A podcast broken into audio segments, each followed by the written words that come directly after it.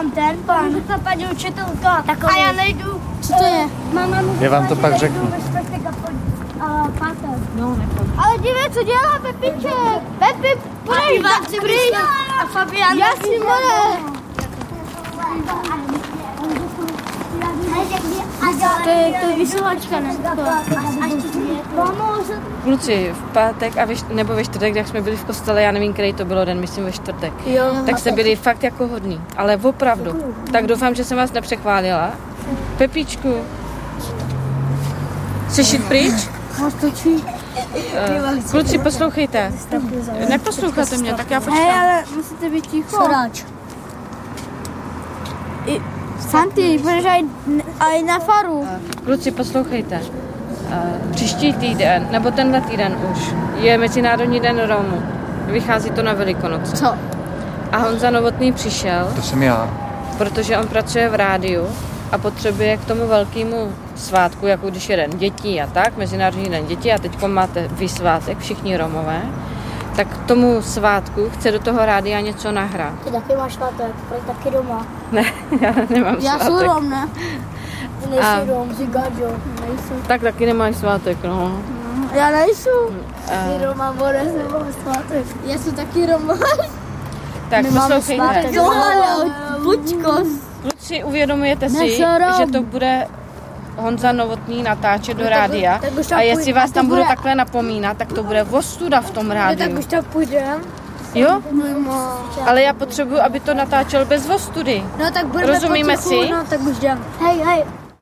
Tradice Mezinárodního dne Romů sahá k roku 1971, kdy byla založena Mezinárodní romská unie, jejíž delegáti ustavili podobu romské vlajky a znění Mezinárodní romské hymny.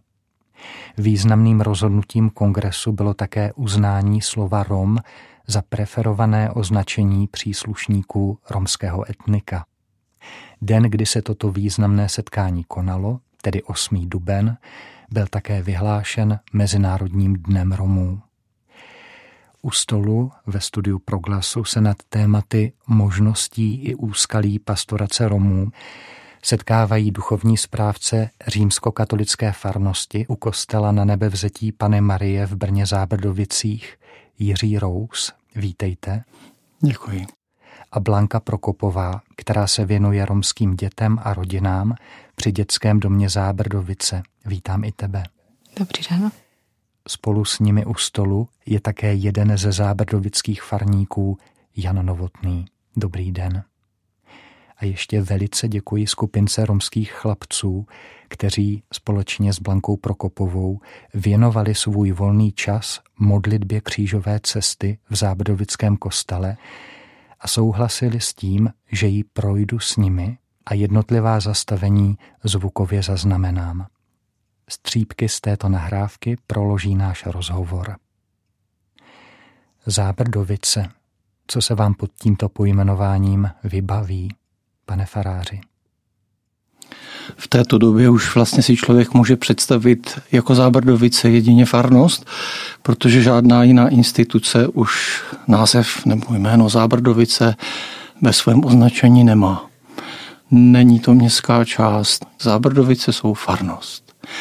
Ale když se v Brně řekne zábrdky, tak se tím většinou myslí městské lázně. Byla něco ty a Zábrdovice? Taky tak. Fara, dětský dům.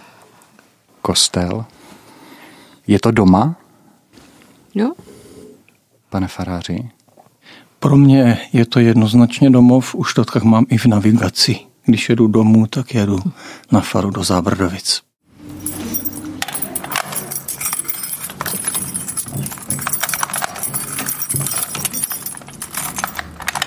Ostatní zavírá dveře.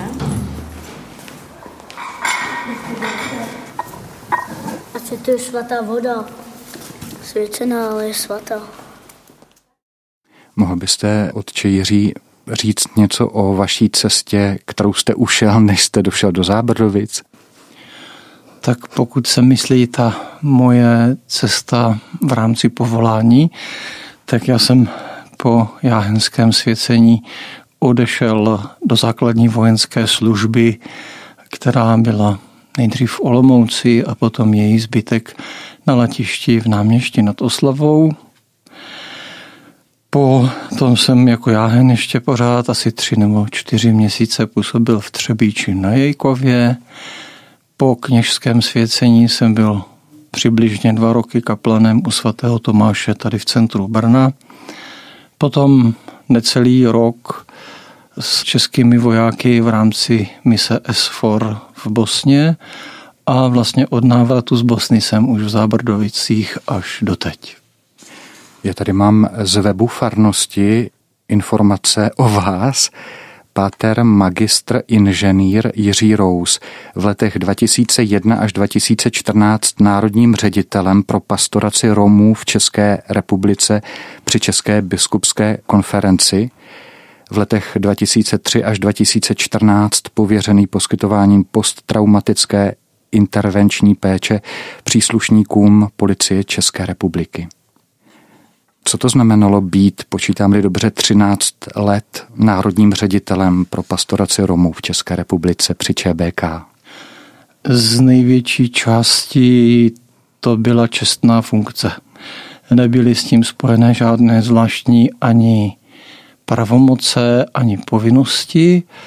Znamenalo to čas od času jednou nebo dvakrát za rok vyjet na nějakou větší romskou pouť, buď moravskou nebo celostátní a jednou nebo dvakrát za rok podle toho, jaká byla situace, odjet na nějakou konferenci, buď evropskou nebo světovou a tam nějakým způsobem vystupovat tady v téhleté funkci. Určitý čas, několik let jsme se taky scházeli jako romská subkomise při České biskupské konferenci, takže i účastnice těchto těch setkání. Dá se nějak říct, od kdy Zábrdovice začaly být v uvozovkách romskou farností? Domnívám se, že nikdy nebyly, nejsou a nikdy nebudou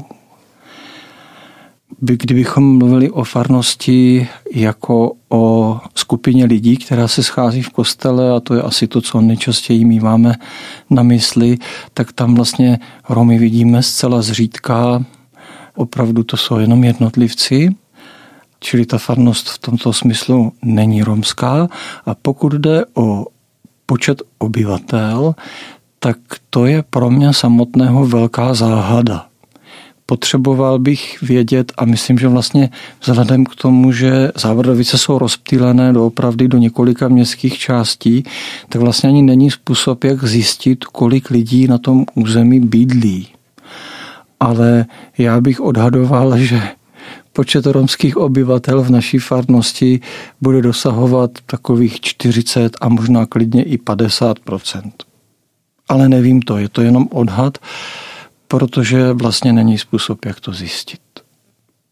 Možná pro mimo brněnské posluchače, co to vůbec jsou Zábrdovice, je to tedy jakási městská čtvrť, která je v bezprostřední blízkosti centra Brna a která, já jsem si tady poznamenal svůj pohled nebo své vnímání tohoto území. Pro mě jsou to jakási foglarovská stínadla, je to pro mě území nebo farnost fabrik, kde je málo obytných domů. Jak se Romové do Zábrdovic, kde jich tedy opravdu hodně žije, bydlí, má trvalé bydliště, jak se dostali do této čtvrti? Ty obytné domy, které tam stojí, tak jsou většinou eh, možná z počátku 20. století a domnívám se, že byly stavěny jako velmi honosné. Domnívám se, že tohle souvisí s tou širší otázkou migrace Romů, která proběhla převážně ve směru Slovensko-Česko. Naprostá většina českých Romů pochází ze Slovenska v první, ve druhé, ve třetí, v několikáté generaci, ale prakticky všichni pocházejí ze Slovenska. Českých Romů před válkou bylo asi 6 tisíc a dá se říct, že 9 desetin přibližně jich vyhladil Hitler. Takže Česká republika nynější toto území mělo svých vlastních Romů kolem 600. Někdy se říká 500, někdy 900, ale prostě řekněme to střední číslo nějaké, které se nejčastěji udává nějaké stovky, 600, 700 třeba. Takže všichni ostatní jsou migranti, někteří těsně po válce, někteří mnohem později a oni sem putovali kvůli tomu, že tady byla možnost zaměstnání. Teď se trošku nabízí takové pomocné vysvětlení, že čtvrť fabrik, nedostatek pracovních sil, ale proč a kdo je vlastně nastěhoval přesně na Cejl a na Bratislavskou a na všechny ty ulice kolem a ulice, které to propojují, to nevím. Jak byste definoval, nebo případně Blaní i ty, pojem Bronx? Já jenom vím, že Bronx je nechvalně známá čtvrť v New Yorku, známá svojí kriminalitou a v Brně právě části Zábrovic, zmíněnému Cejlu a jeho přilehlým uličkám se říká Bronx. No já si pod Bronxem představím právě ty zmíněné uličky Cejl a okolí, to znamená ulice, kde skutečně bydlí Romové. Dneska už tam samozřejmě bydlí i jiní. Už to není tak romská čtvrť, jak to bývalo nějaký rok zpátky. Ale pořád, když se řekne slovo Bronx, tak se to týká tady těch uliček. Jo? Ulice, kde jsou Romové, kde je zvýšená kriminalita, kde je prostituce, kde se obchoduje s drogama a podobně. On je to znát i na první pohled třeba z okna tramvaje, pokud eh, člověk jede po cejlu, tak skutečně ta ulice není čistá, postává tam velké množství mladistvých nebo i dospělých eh, Romů. Cítíte se bezpečně na cejlu a v přilehlých uličkách?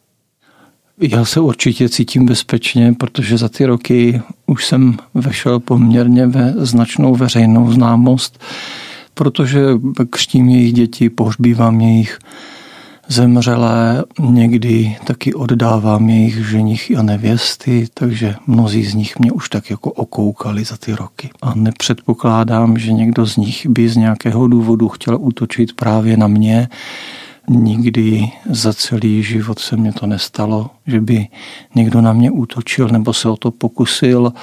Pokud myslím fyzický útok. Slovní útoky to je jiná věc, ale fyzický útok doopravdy ne. Myslím, Blaně, že i tebe mnozí Romové znají, čím to je? Asi taky tím, že se v těch ulicích hodně pohybují. Přece jenom jsem z Romy už nějaký ten pátek, tak mě znají kolikrát mě osloví někdo a já už bohužel nevím jeho jméno, jenom se ho dokážu přiřadit, že chodil třeba do nějakého kroužku nebo do futsálové skupiny. Tak to je dlouholetá zkušenost. Jak pracuješ s Romy? Jakým způsobem? Na faře v Zábrdovicích, na římskokatolické faře, jsou v podnájmu sociální služby Dětský dům Zábrdovice. Ten zřizuje Združení Petrov a v rámci toho probíhají dvě sociální služby. Sociálně aktivizační služba pro rodiny s dětmi a nízkoprahové zařízení pro děti a mládež. Dřív, když se začínala práce s Romy na faře nebo s romskými dětmi, eh, tak to samozřejmě bylo na takové dobrovolnické bázi, nebylo to takhle oficiální. A tyhle dvě služby z toho tak nějak vyplynuly. Už tehdy byla starost o školní děti, o předškolní děti tak když potřebovalo se to nějak ukotvit, aby se na to dali získat prostředky z veřejných zdrojů a podobně, tak tyhle dvě služby se nejvíc tak rysovaly nebo splňovaly ty kritéria mm. pro nás. Takže tyhle dvě služby tam provozujeme a jak jsem zmínila, jsme na faře v podnájmu. Já to možná i pro mimo brněnské trošku zkusím zjednodušit. Když člověk přijde v Zábrodovicích na faru, tak tam během dne potkává romské děti, potkává tam i dospělé Romy. Můžeš ještě jako jednoduše zkusit říct, co na té faře pro ty Romy je? Je tam odpolední klub pro školáky, kde si po škole můžou přijít rád od jedné do pěti. V rámci klubu jsou tam různé aktivity, doučování, kroužky, sportovní aktivity. V dopoledních hodinách probíhá předškolní klub, ten je určený pro děti před vstupem do základní školy, aby byly dostatečně připraveny. A co se týče dospělých Romů, tak ti samozřejmě na faru můžou kdykoliv v rámci nějakého poradenství, nebo když si jdou vyzvednout potravinovou pomoc, která tam taky je možná, taky, tak jak zmiňoval pan farář, křtí, tak Romové chodí na přípravy, tak jak ostatní lidi, tak pro ně ta povinnost je úplně stejná tak v tu chvíli se tam můžou objevit i ti dospělí Romové. Jak dlouho tady ta služba funguje? Od roku 2000. To je od začátku, co nastoupil pan Farář, tak tam od začátku fungují aktivity pro romské děti, tak v souvislosti s tím to je zpětý s farností, ale jinak, co se týče fungování těch dvou služeb, tak jsou samostatná jednotka. A teď moje taková laická úvaha. Vy jste byl ustanoven farářem v Zábrdovicích někdy v tom roce 99? Ano.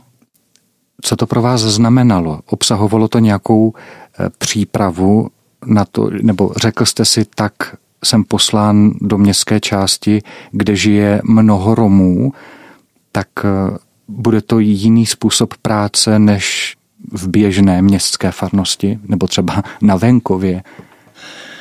Já jsem si tuhle farnost právě kvůli Romům strašně moc přál a otec biskup to samozřejmě věděl a poslal mě tam s ohledem právě na to, že to je něco, co umím a co mě baví. Já jsem se vlastně romskou problematikou začal zabývat v roce 1990 a bavilo mě to a věnoval jsem tomu moře času během celého studia jedné školy, druhé školy. Pořád, pořád, kdykoliv jsem aspoň trošičku mohl, tak jsem byl s Romy a mezi Romy, takže vzhledem k tomu, že rok před mým nástupem vlastně se tam uvolnilo místo faráře, tak otec biskup je pro mě v uvozovkách jakoby podržel a když jsem se vrátil z té mise v Bosně, tak mě ustanovil tam. Jak se stalo to, že se ve vás zrodila touha pracovat s Romy, pomáhat Romům? Hm. Tyhle věci začínají konkrétními zkušenostmi, že člověk něco zažije, zážitek, něco se stane v jeho životě, co se ho dotkne a něco se změní. Ten konec je dobře. Smiluj se nad námi, Ježíši Kriste, beránku, smiluj se nad námi. Tak jdeme k prvnímu zastavení. Takže kdo má první zastavení, tak přinese misku. Já vím. První zastavení. Pán Ježíš je odsouzen k smrti. Ivan nám přináší misku. Na tom obrázku je taky miska. Mm-hmm. Co symbolizuje ta miska? Já vím, on, ty lidi chtěli odsoudit to, jako první chtěli jednu tu korunu asi a pak lidi říkali ukřižovat. Ukřižuj no, a, on to a, a mi ruce, aby neměl vinu. Tak, teď se modlíme, jo? Pane Ježíši, Pilát tě ze strachu před Židy nespravedlivě odsoudil. Jednal proti svému svědomí. Na znamení, že tě nechtěl poslat na smrt, si umyl ruce. I my často takhle jednáme. Spolužáci se smějí našemu kamarádovi a my se bojíme se ho zastat, aby se taky nesmáli nám. Prosíme tě, pane Ježíši, dej nám sílu, ať jsme příště statečnější. Amen. Amen. Amen. Tak, pro, propoutá jdeš ty a vracíš misku. Ježíši Kriste, beránku, zmiluj se nad námi. Blanko, jak to bylo u tebe s tvojí prací, protože pokud vím, ty jsi zdravotní sestra? Jsem zdravotní sestra, pracovala jsem 6 let u lůžka, ale s Romy jsem začínala už v roce 96 mimo Brno, ještě při studiu na gymnáziu, takže asi je to obdobný, jak říká pan Farář, že skutečně nějaká zkušenost, která tehdy oslovila, nebo nějaký zážitek. A od toho roku 96 jsem z Romy byla v Brně až od roku 99, ale předtím už teda mimo Brněnska. To je, jak Ježíš táhl ten křížek, ne? A oni, ten, on to táhne, ten Ježíš. No, přesně, Ježíš přijímá kříž, to spoznal správně. A pouta má kdo? Pepiček. Jo, ale normálně má pouta kdo? Vězni, že? Jo. No. Třeba. Policie. Tak.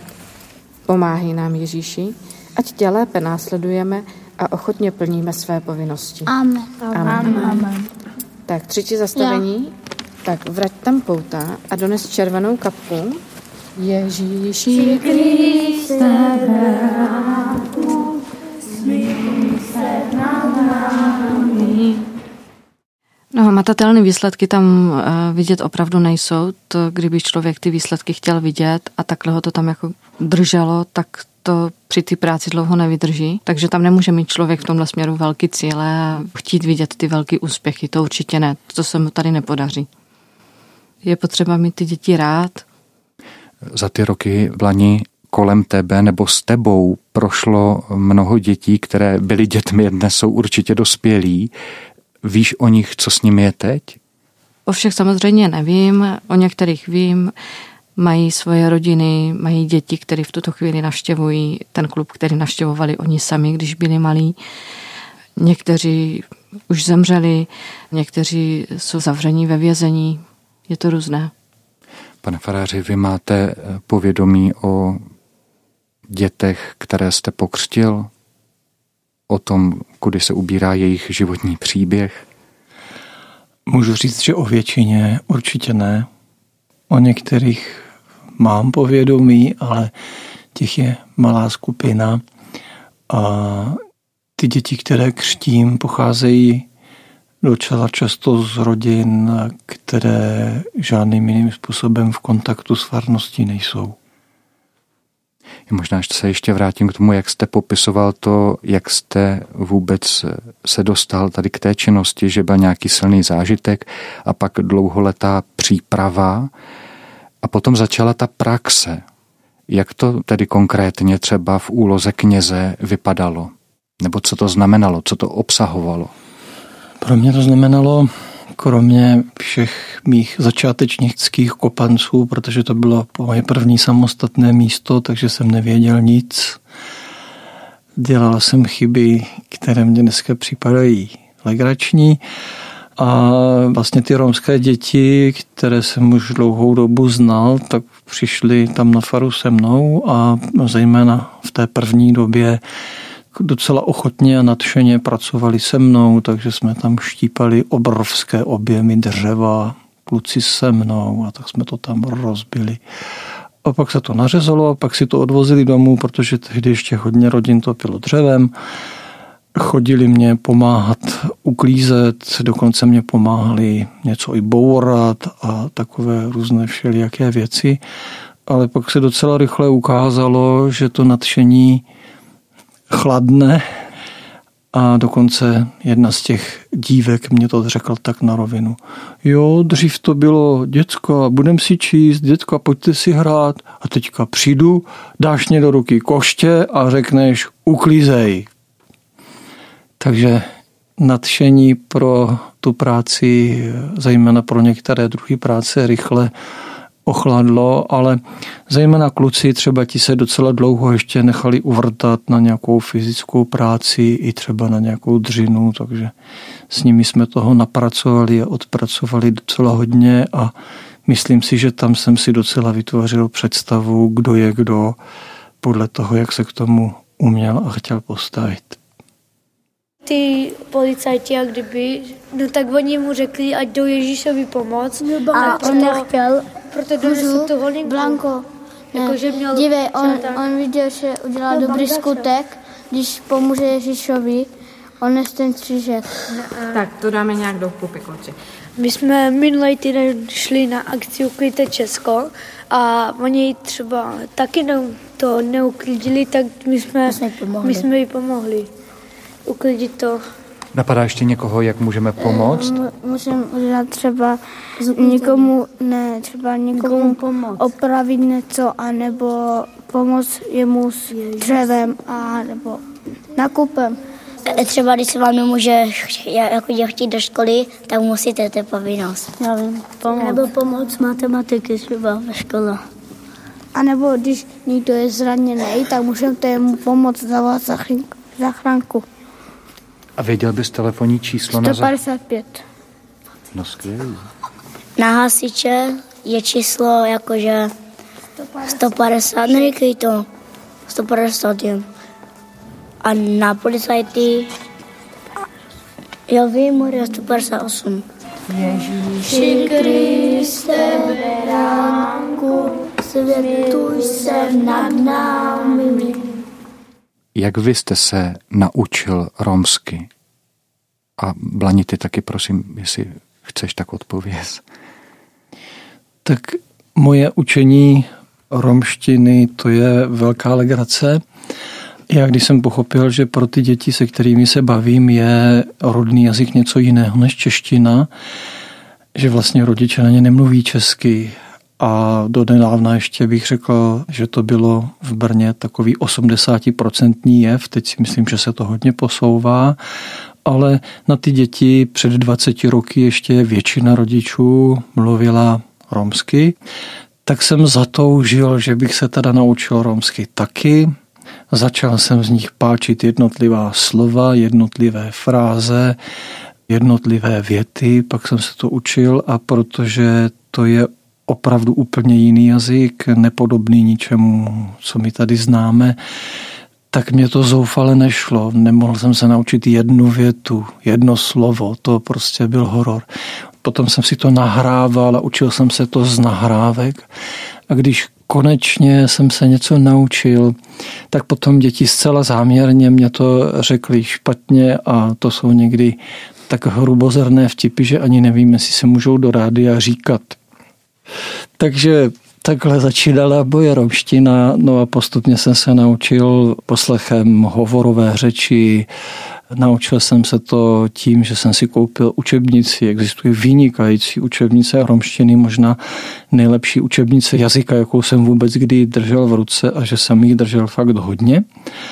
A pak jsem dokonce se přihlásil na nějaký kurz romštiny, tak jsem do něj chodil a potom už takovým běžným používáním metodou pokus omyl a mnoha chyb. Ty se zbraní učila nějak systematicky? Měla jsem jedno období v nemocnici, když byl na noční klid, tak jsem ve své skřínce měla zamčenou učebnici romštiny a po chvilkách jsem se to tam snažila nějak učit, ale to bylo vlastně všecko a daleko jsem nepokročila. Já umím jenom něco málo a spíš to je naposlouchaný od dětí, ale ne svým vlastním učením. A rozumíš, když děti... Něco jo. Ježíši Kriste, beránku, zmiluj se nad námi. Ať se navzájem pozbuzujeme k lásce a k dobrým skutkům. Amen. Amen. Amen. Amen. Tam byly průchod prostě takhle dvě řady lidí a oni se Ježíšovi vysmali, že to nese a Eva Jon, mu utřela, Eva, utřela obličej. A utřela mu obličej. A jak se jmenovala ta žena? Veronika, Eva. protože měl spocený obličej. Mm. Z toho sluníčka.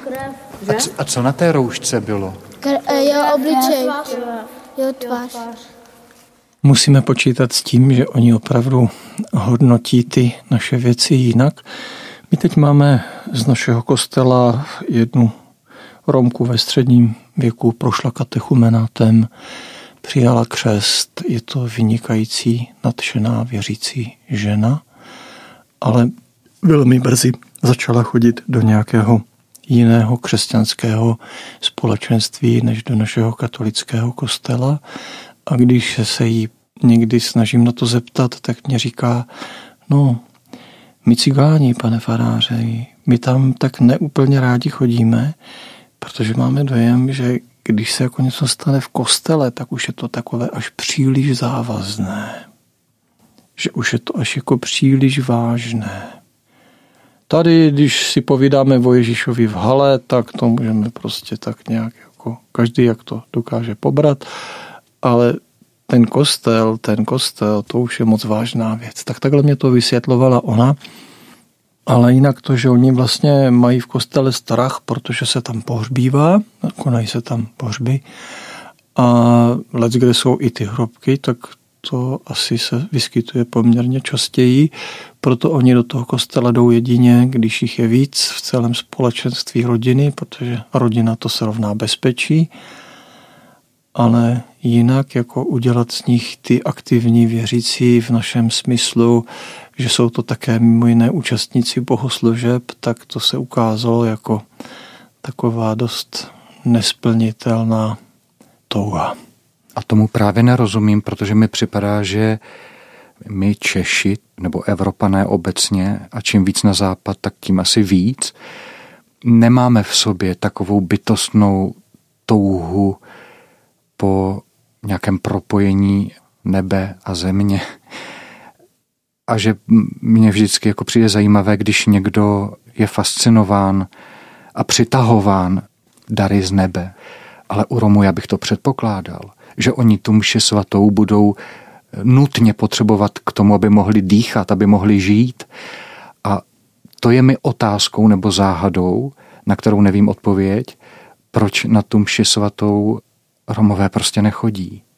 Jejich přirozená bohoslužba vypadá úplně jinak. A vlastně jediní křesťané, kteří jsou mezi Romy evangelizačně úspěšní, jsou letniční křesťané. Romové touží potom, aby mohli při bohoslužbě být velmi spontánní, mohli tancovat, mohli hodně zpívat, přicházet, kdy chtějí, třeba hodinu po začátku, odcházet, kdy chtějí, třeba dvě hodiny před začátkem, aby to nebylo všechno tak přesně.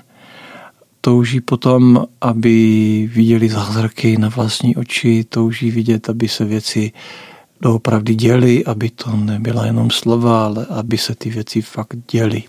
Když tam přinesou nemocné dítě, aby si je odnesli zdravé.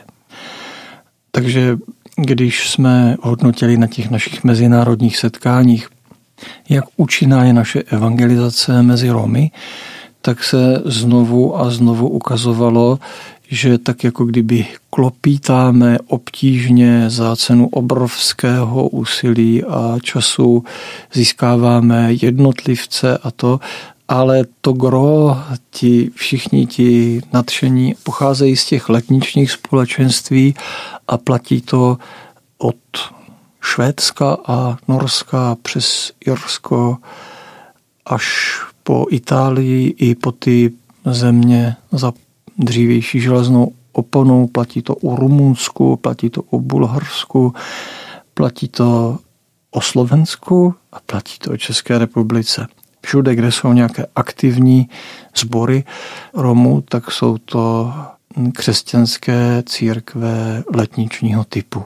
A když jste zmínil, že potřebují vidět zázrak na vlastní oči, tak ten by viděli při mši svaté. To je vždycky Eucharistie.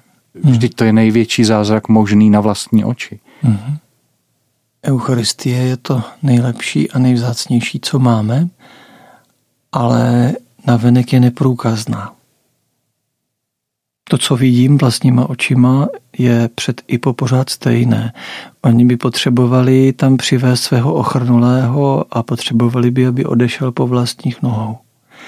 Potřebovali by tam přivést svého posedlého a aby odešel zdravý. Tohle by potřebovali. Tak, takže proč donesl Ivan tu panenku teda? Protože ta, protože, tak, a ta paní, protože je jak kdyby panenka. Ne. ne. ne já, protože, protože ten Ježíš řekl, ať, ať nebrečil na něho, ale na děti mají si dát. Děti, přesně tak. Správně.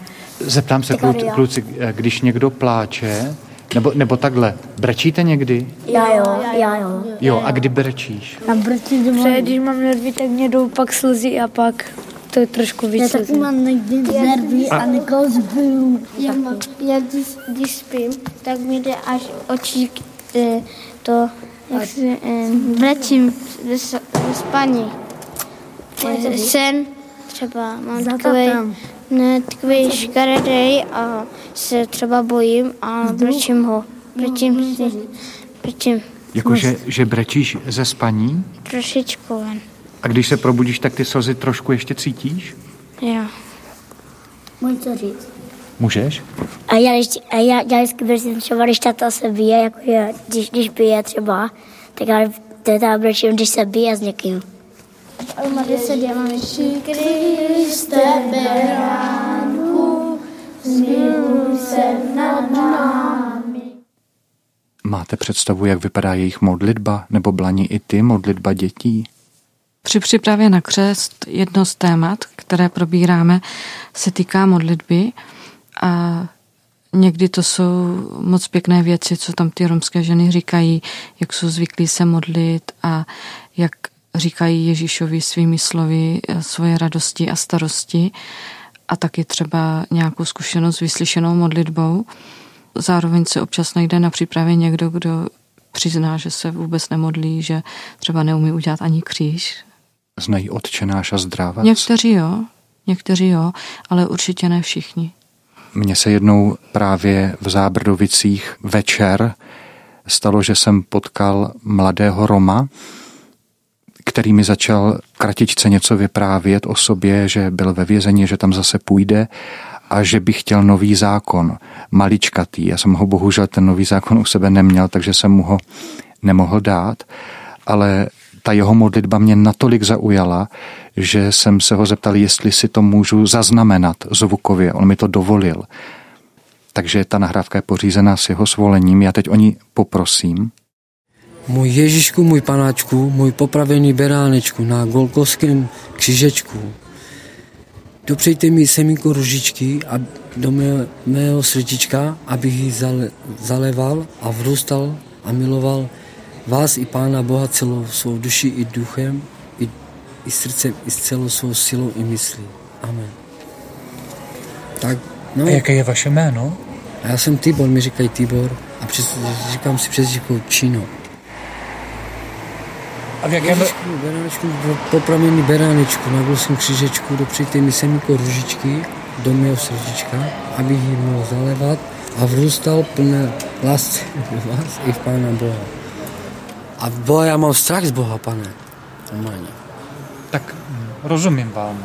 Fakt já mám z něho strach, že mi udělá on trest na zemi. Víte, že, že jsem se, modlil jsem se v kriminále. Ne, ten trest si můžete udělat vy sám, ne Bůh. Ne, že on mi nemůže nastavit. Ne? On vás miluje, ale vy můžete, když nebudete chtít. A určitě se zlobí na mě to, že jsem přišel s kriminále. Mně ta modlitba přišla překrásná a upřímná, jako sice dětská, ale v tom nějak pravdivá. Romské improvizované modlitby jsou plné zdrobnělin.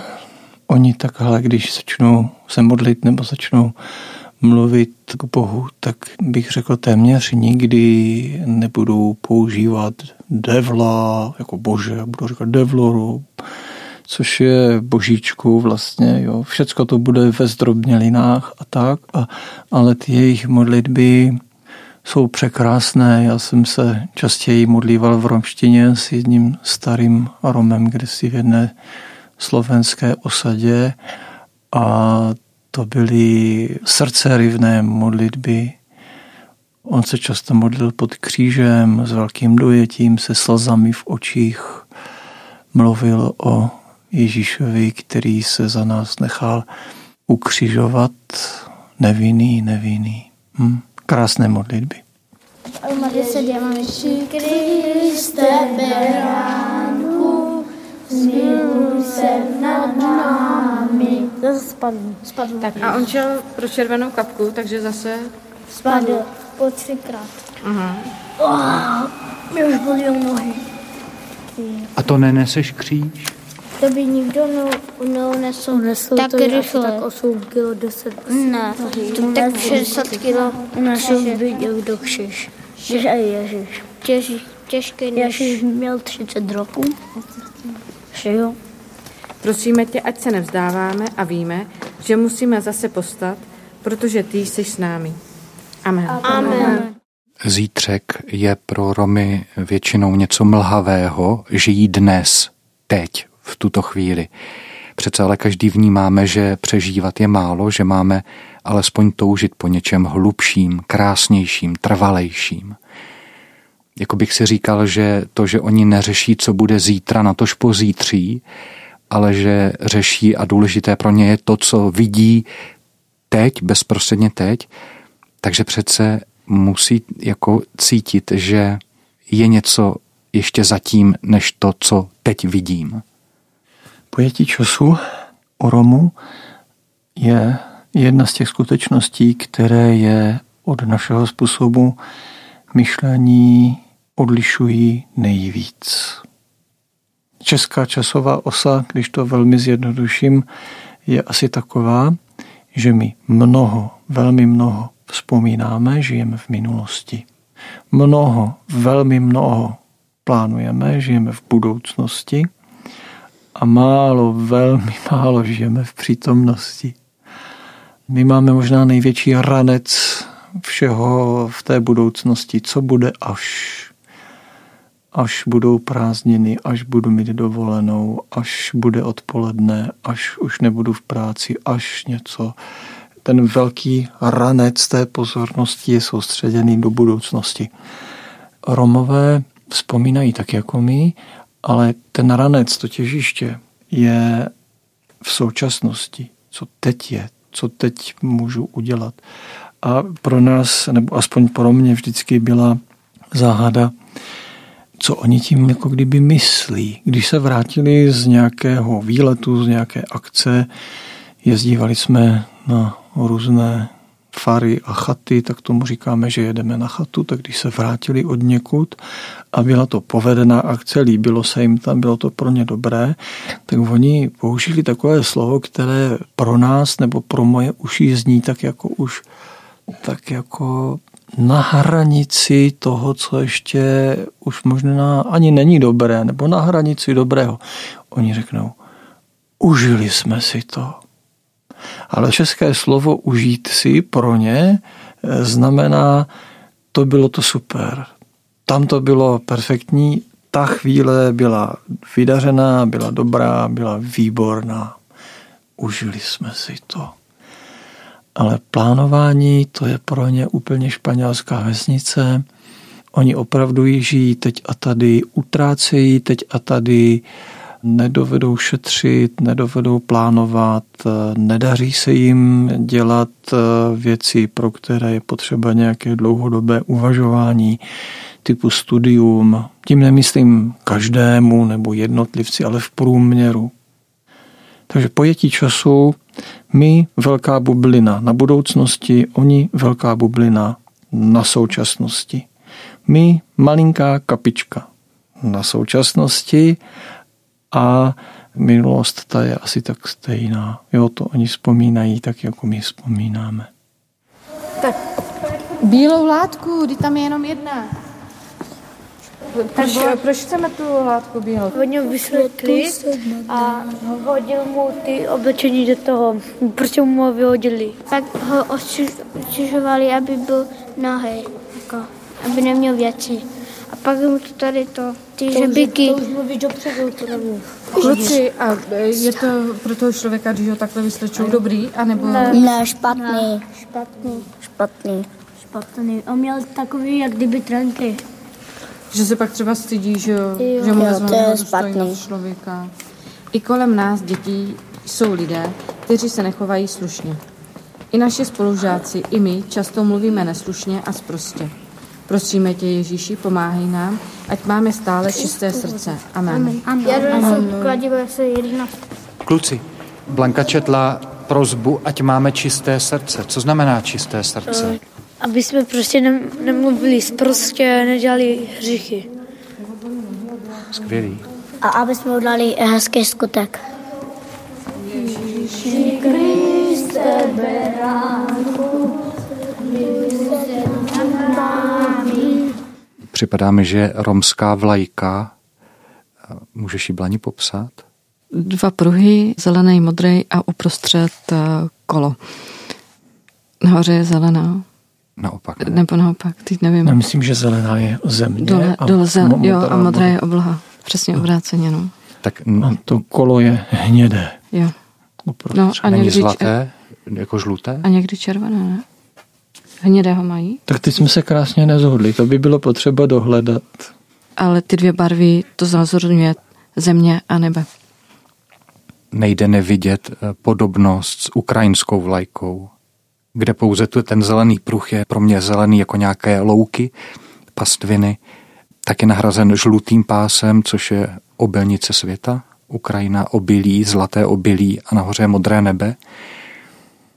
Pane faráři, i v souvislosti možná s vaší misí v Bosně, na základě toho, že jste ji absolvoval, že jste tam byl, tak se domnívám, že tu skutečnost války na Ukrajině prožíváte možná pod jiným zorným úhlem.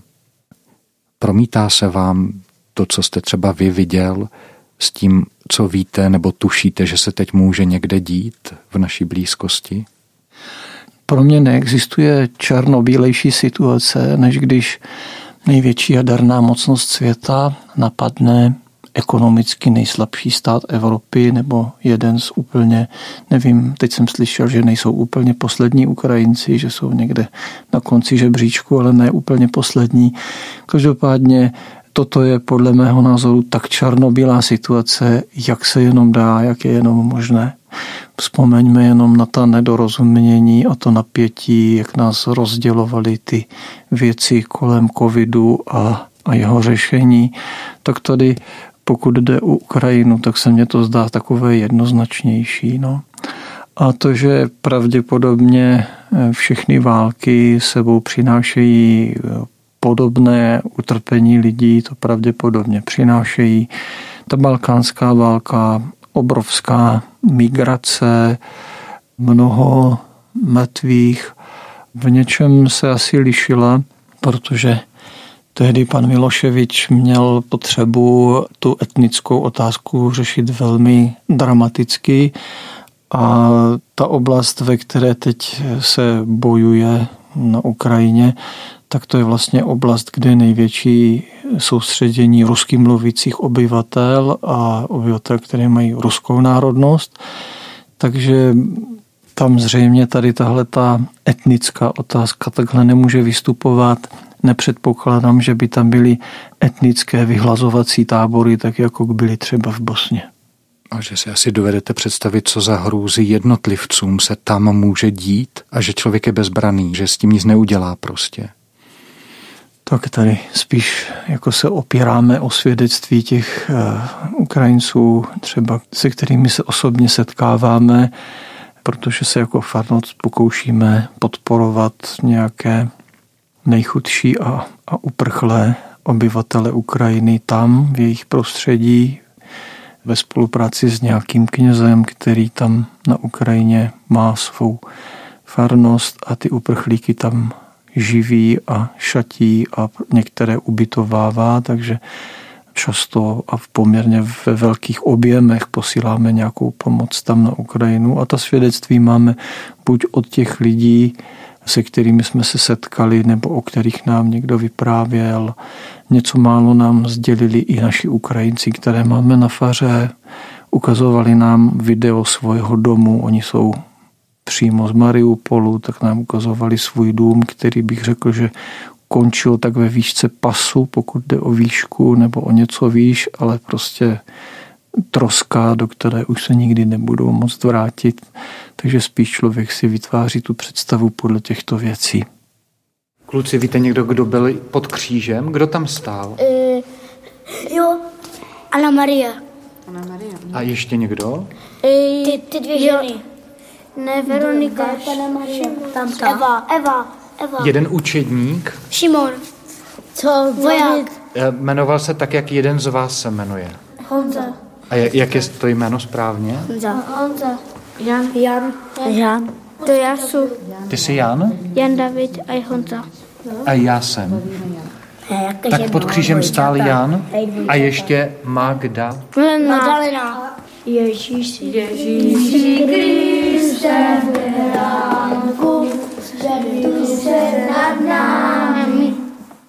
Promiňte, ještě jedna otázka, kterou bych nerad vynechal. Romský holokaust, který je označován za zapomenutý a proč to zmiňuji? V materiálech opět jsem se dočetl, že Romové nejvíce si vyprávějí nebo je fascinuje příběh narození páně, příběh umučení páně a velké Ježíšovy zázraky. A teď mě z toho úplně vypadl starý zákon. A říkám si, vždyť oni by mohli v židovském národě vidět uh, něco podobného svému údělu, jakýsi exodus, jakási touha po zaslíbené zemi, kterou nemají a nikdy neměli? Někteří lidé, kteří se na tu otázku dívají teoreticky, tak těch paralel mezi romským a židovským vidí opravdu hodně. Mně osobně se zdá, že rozdílnější národy neexistují. Židé jsou neuvěřitelně schopní. Na co sáhnou, v tom jsou nejlepší. Politika, ekonomika, vojenství, zemědělství, umění. Prakticky téměř cokoliv, snad kromě sportu, to je možná jediná výjimka, ale jinak eh, na co sáhnou, v tom jsou nejlepší a dovedou v tom být trpěliví, vytrvalí, cílevědomí. To je prostě úplně, úplně něco jiného. A kluci, kdo z vás věří, že Ježíš žije? Já. Já. Žije. Nežije. Nežije. Proč myslíš? Nevím. A co, co myslíš ty? Myslím, že žije. Protože žije. on umřel, ale pastal z mrtvých. Ne, on žije, žije. on žije v nebi, ale jinak na, zemi, jinak na zemi nežije. Já myslím, že žije, jenom ho nevidíme žije. našima očima. A ve snech ho můžeme vidět. Pohádky. Jaké jsou romské pohádky? Dočetl jsem se, že romský pohádkový hrdina neměl než důvtip, soucitné srdce a víru v Boha. A já se ptám, stačí tyto hodnoty, nebo případě lze je nazvat ctnostmi, i nám? Důvtip, soucitné srdce a víra v Boha? Zajímavá otázka myslím, že by tyto hodnoty byly pro nás eh, velikým přínosem a možná, že kdybychom chtěli tak o tom uvažovat, že by se dalo evangelium na ně i nějakým způsobem skomprimovat, že by se dalo říct, no, to vlastně se tak nějak točí kolem jádra evangelia. Možná, že proč ne, dalo by se to takhle říct, ale kdyby někdo četl romské pohádky, tak ať se nenechá klamat, protože ty pohádky, které si Romové vypravějí mezi sebou, tak to jsou pohádky pro dospělé. Nejsou to takové ty dětské, zajímavé, sladké, na které my jsme zvyklí. To jsou takové dost drsné pohádky. A cigánská. Může být. Na nemandela sorte dávtu, dávtu ke mi dojilo deva. Amatute baimos devla Santana Amenca To je to, že celý. A co se tam zpívá? Jakože, že nemám nic, to, co jsem dal Ježíšovi, tak tam dal mu moje srdce a pak, že mu pomůžu. Můžeš mi jenom říct, eh, jak se jmenuješ a kolik je ti roků? Jakože Kristián Tulej a je mi 8 rokov. Ty jsi Kristián? A i, a i Pepa. Já, já mám dva jména. Dvě jména. A kolik je ti roků? 8. A dalo by se uvidět něco, co bychom naopak my se mohli od Romů naučit? Něco, co oni mají a co je krásné a dobré a čisté a co třeba nám trošku chybí? Tak třeba zrovna prožívat tu přítomnost trochu víc. To by byl zázrak pro nás křesťany, třeba to by byl zázrak v modlitbě, kdybychom přestali si před Bohem pořád jenom stěžovat na to, co bylo a ukládat mu další a další úkoly, co má v budoucnosti splnit. Ale prostě s ním dokázat být teď a tady. Jo, to je vlastně jádro kontemplativní modlitby, to takového toho nejvyššího stupně, o kterém se mnoho mluví a málo kdo na něm je teď a tady být se svým Bohem. Tak to třeba myslím, že to bychom se od Romu mohli naučit velmi silně. No a potom ta soudržnost rodiny, to je něco taky pro mě velmi oslovujícího, že jeden jsme s druhým, že jeden pro druhého jsme důležití, jeden o druhém víme a je to pro nás nějakým způsobem priorita. To myslím, že by naší společnosti taky hodně pomohlo. Jo, ještě mám, ještě mám jednu písničku. Tak ticho. Pšt. Ando hrobos, mámo žava, vašku kemerava. Ty, já to přeložím, že, že tady jo, máma jde na hrob a že, že klidně za něho umře.